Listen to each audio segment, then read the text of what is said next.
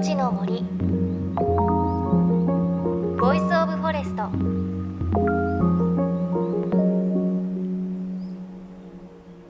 おはようございます。高橋真理恵です。さあ7月7日七夕そして二十四節気の小暑ということで暑さが本格的になる時期です。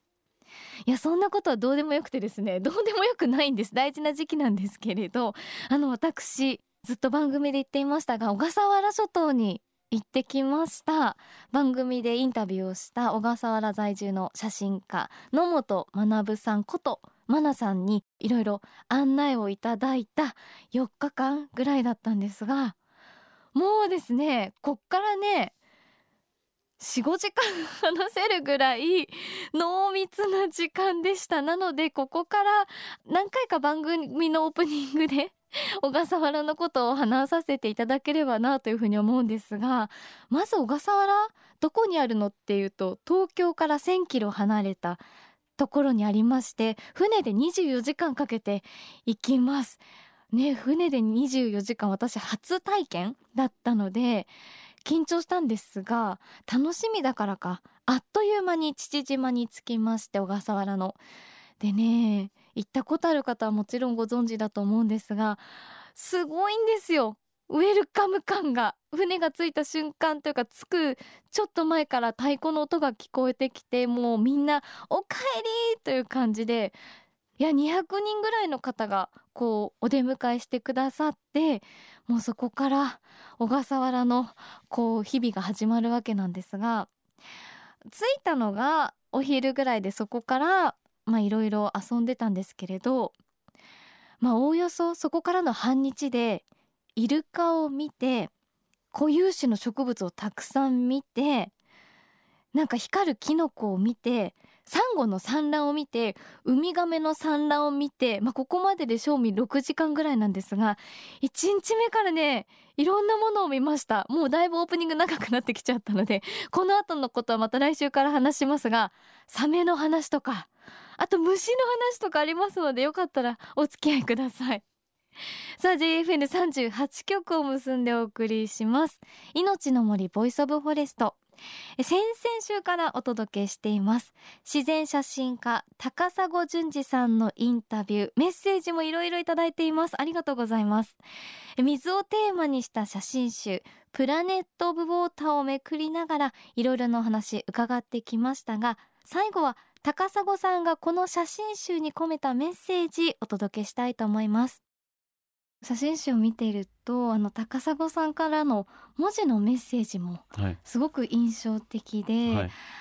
例えば、うん、地球の表面の3分の2は水で覆われている、はい、水は雲雨雪滝氷海水と形を変えながら地球の上をぐるぐる循環しているというのがこう1ページにスーって書いてあると、はい、でその後に写真を見ると、うん。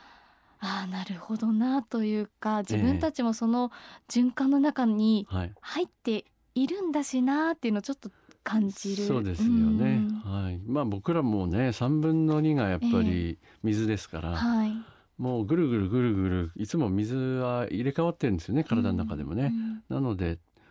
まあすごいやっぱり海とかいろんなところで撮影してて感じるのはあこの体の水って外の水と同じだよねっていうかまあ、外の水を汚したらイコール体の水を汚すことに直なるよねっていうのはねすごい実感してますね。はい、やっぱりそういったことも、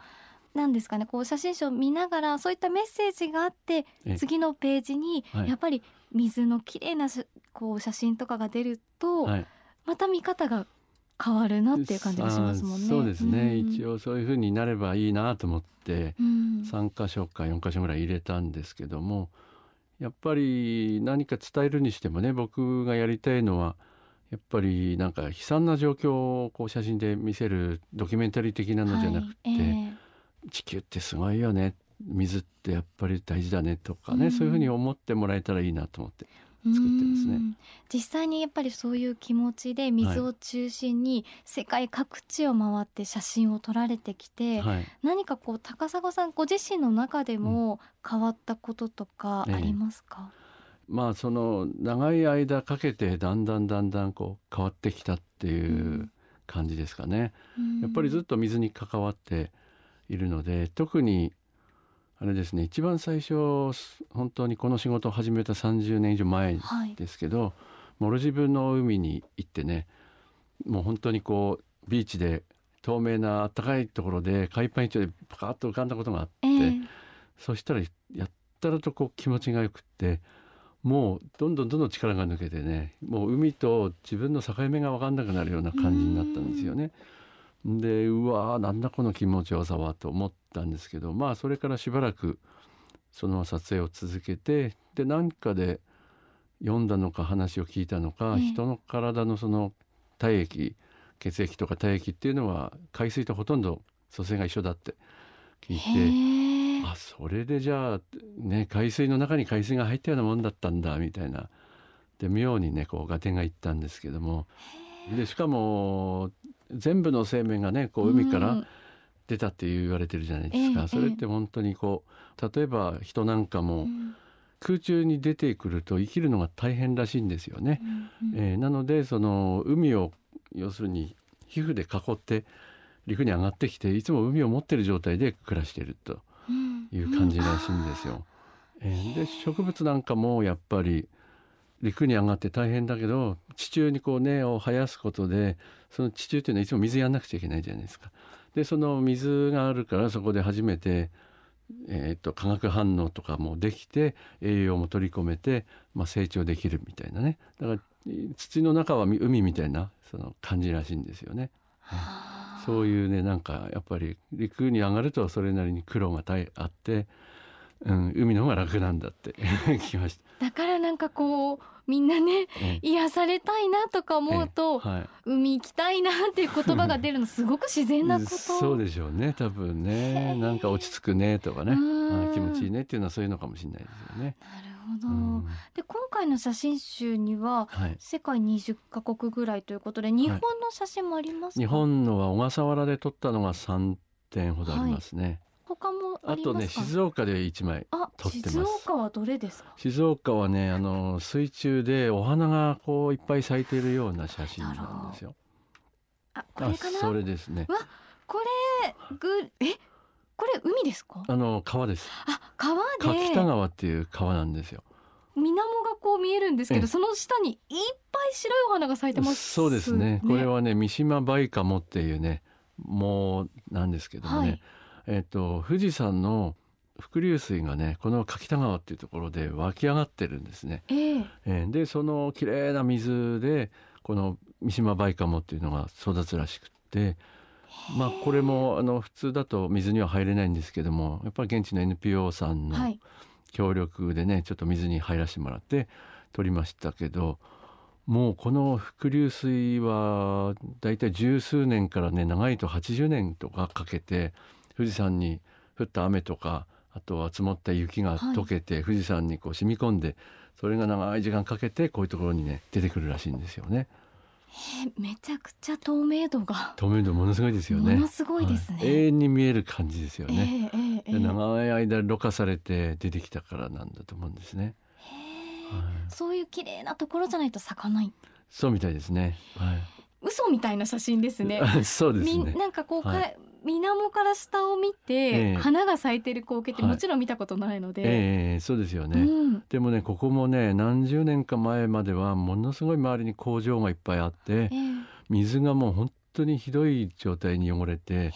ヘドロが下に沈んで大変だったんですって。でその現地の NPO さんが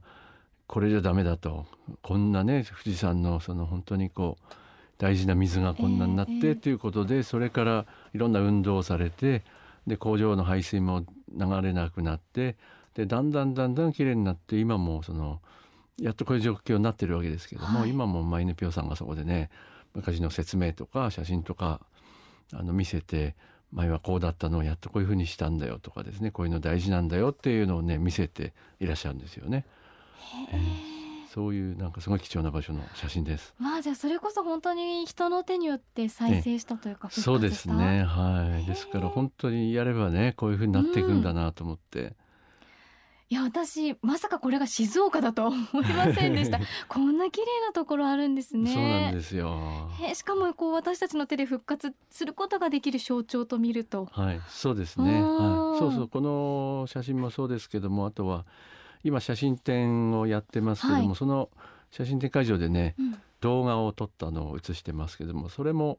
この柿田川でついあの2か月ぐらい前に撮ってきたんですね。へえ動画が見られるんですね。動画少しはい。えぜひ見てみたいですし、はい、あのその高砂さんが写真集プラネットオブウォーターの発表に合わせて、今おっしゃってた写真展というのが、はい、えっと高砂順次写真展プラネットオブウォーターあとニコンザギャラリーということで7月の18日から31日まで大阪となっています。であの大阪でトークイベントも開催されると。そうですね。あの、うん、そのビハインドの写真もいっぱいこう用意してどんな感じで撮影したとかそういうのもあのお話しします。わあそれは楽しみですね。はい、であの大変ぶしつけな質問ですが、ええ、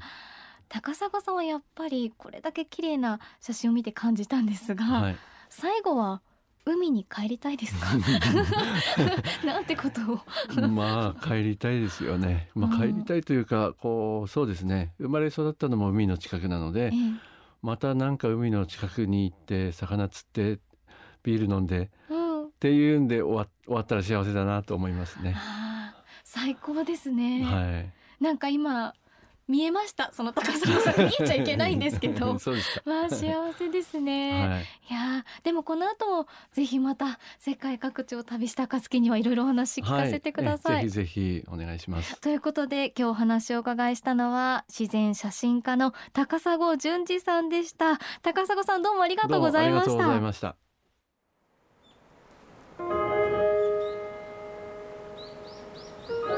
命の森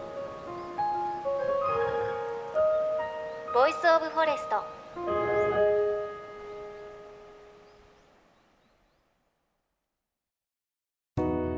JFN38 局では東日本大震災で被災した沿岸部や全国の震災による津波被害が予測される地域に津波から命を守る森の防潮堤を作る鎮守の森のプロジェクトを支援する募金を受け付けています。この命を守る森づくりに取り組んでいる AIG 損保は中小企業のリスクにフォーカスした損害保険のラインナップビジネスガードを法人会納税協会会員の皆様に提供しています。AIG 損保ではビジネスガード新規契約1件につき1本のどんぐりの苗木を植樹する命を守る森づくりを通じ被災地の復興全国の防災減災に取り組んでいます。命の森 Voice of Forest。今朝は自然写真家の高砂淳二さんにお話を伺いました。うん、高砂さんのお話すごくなんかこうしっくりきたなっていうのは私もすごく海が好きで特に海でこう浮いてたりとか何もせずにこう下見てプカーってやってるの。ねあの海好きな方は皆さんそうだと思いますが気持ちいいですよね。であれはこうね人の体液と海水はほぼ同じ組織で、まあ、私たちも海を持っている状態で暮らしてるんだよと。だからちょっと海に入るとこう楽ちんだなとか気持ちいいって感じるんだよということをおっしゃってましたがねすごくしっくりくるしあだからなんか解放された感じがするんだなというふうに思います。ね。でやっぱり高砂さんの写真集を見ていると本当にこう今回水がテーマなのですごく心地いいですしあこういう場所を本当にね残していきたい大切にしたいなって思いますね。で最後の話でありましたが、まあ、もしね以前はすごく綺麗な場所だったのになっていう場所があっても私たち人のね努力とか力で元の状態に近いところまで戻すことができるしそうやってまた綺麗になっているところもあるっていうお話を聞くとあ私たちも次のね世代に残すためにできることってあるんだなっていうのを写真集を見ているとすごく思います。ね、これから夏休みで今ちょっと雨も多いですがこの後海や川へ遊びに行く方も多いと思いますのでちょっと水に触れる時今日の話思い出していただけたらなというふうに思いますその高砂さんの写真集「プラネット・オブ・ウォーター」ですが日経ナショナルジオグラフィック社から出ています。ぜひチェックしてみてください。そして番組ではあなたの身近な森についてメッセージお待ちしています。メッセージは番組ウェブサイトからお寄せください。命の森 Voice of Forest。お相手は高橋真理恵でした。この番組は AIG 損保の協力でお送りしました。命の森の森。 Voice of Forest。